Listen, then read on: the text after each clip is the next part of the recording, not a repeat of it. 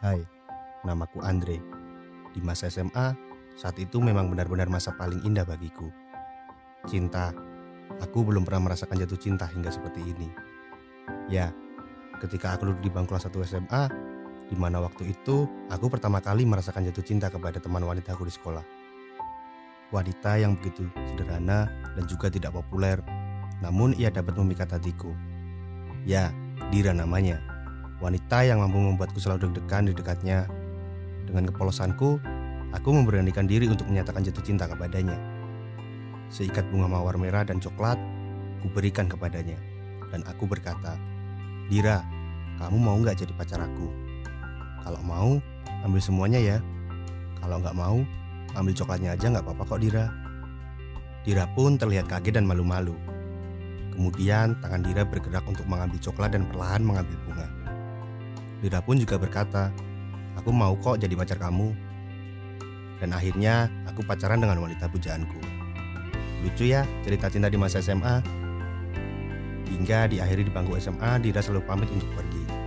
Namun, dia selalu menolak jika aku menawarkan untuk menemaninya. Dira berkata, jika ia hanya ingin ditemani oleh keluarganya saja. Hmm, sempat membuatku merasa curiga dan selalu bertanya-tanya, ke mana sih Dira pergi dengan keluarganya Kenapa dia tidak mau aku temani? Ujian sekolah telah usai.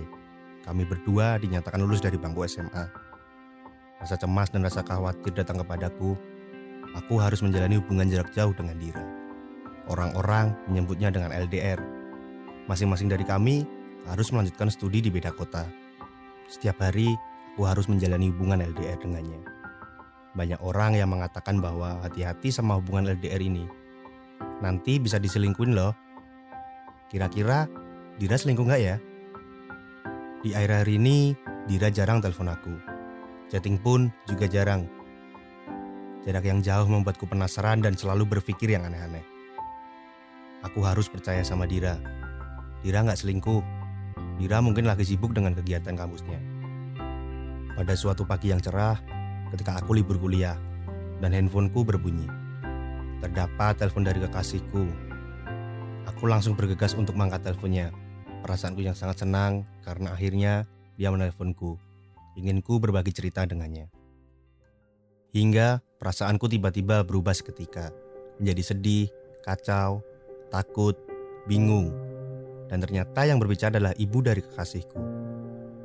Isi dari telepon itu mengatakan bahwa wanita yang membuatku jatuh cinta pertama kali di waktu SMA, wanita yang selama ini aku cintai, tega meninggalkanku untuk selamanya. Aku sungguh tidak percaya dengan kabar buruk itu. Tanpa berpikir panjang, aku langsung membeli tiket untuk pulang dan bertemu dengannya.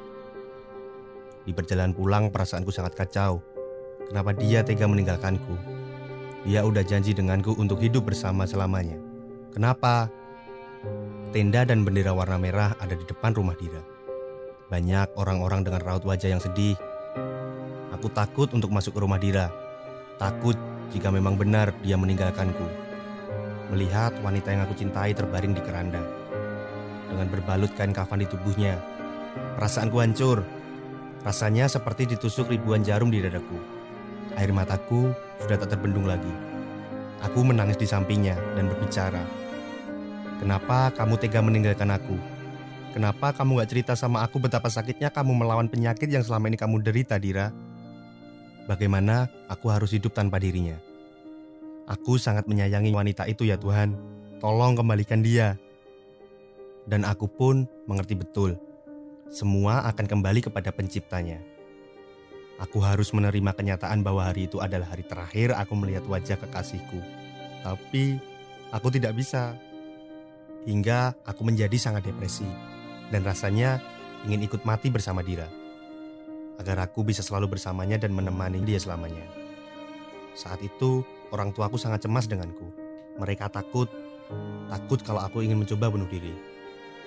Setiap hari, aku selalu diberi semangat oleh orang-orang terdekatku. Membuatku sadar jika aku menyakiti diriku sendiri. Dira tidak akan suka melihatku seperti ini. Dira tidak akan bahagia di sana. Sejak saat itu, aku selalu membawakan bunga mawar setiap minggu. Bunga kesukaan kekasihku. Bunga tanda sayangku yang akan menemani Dira di surga.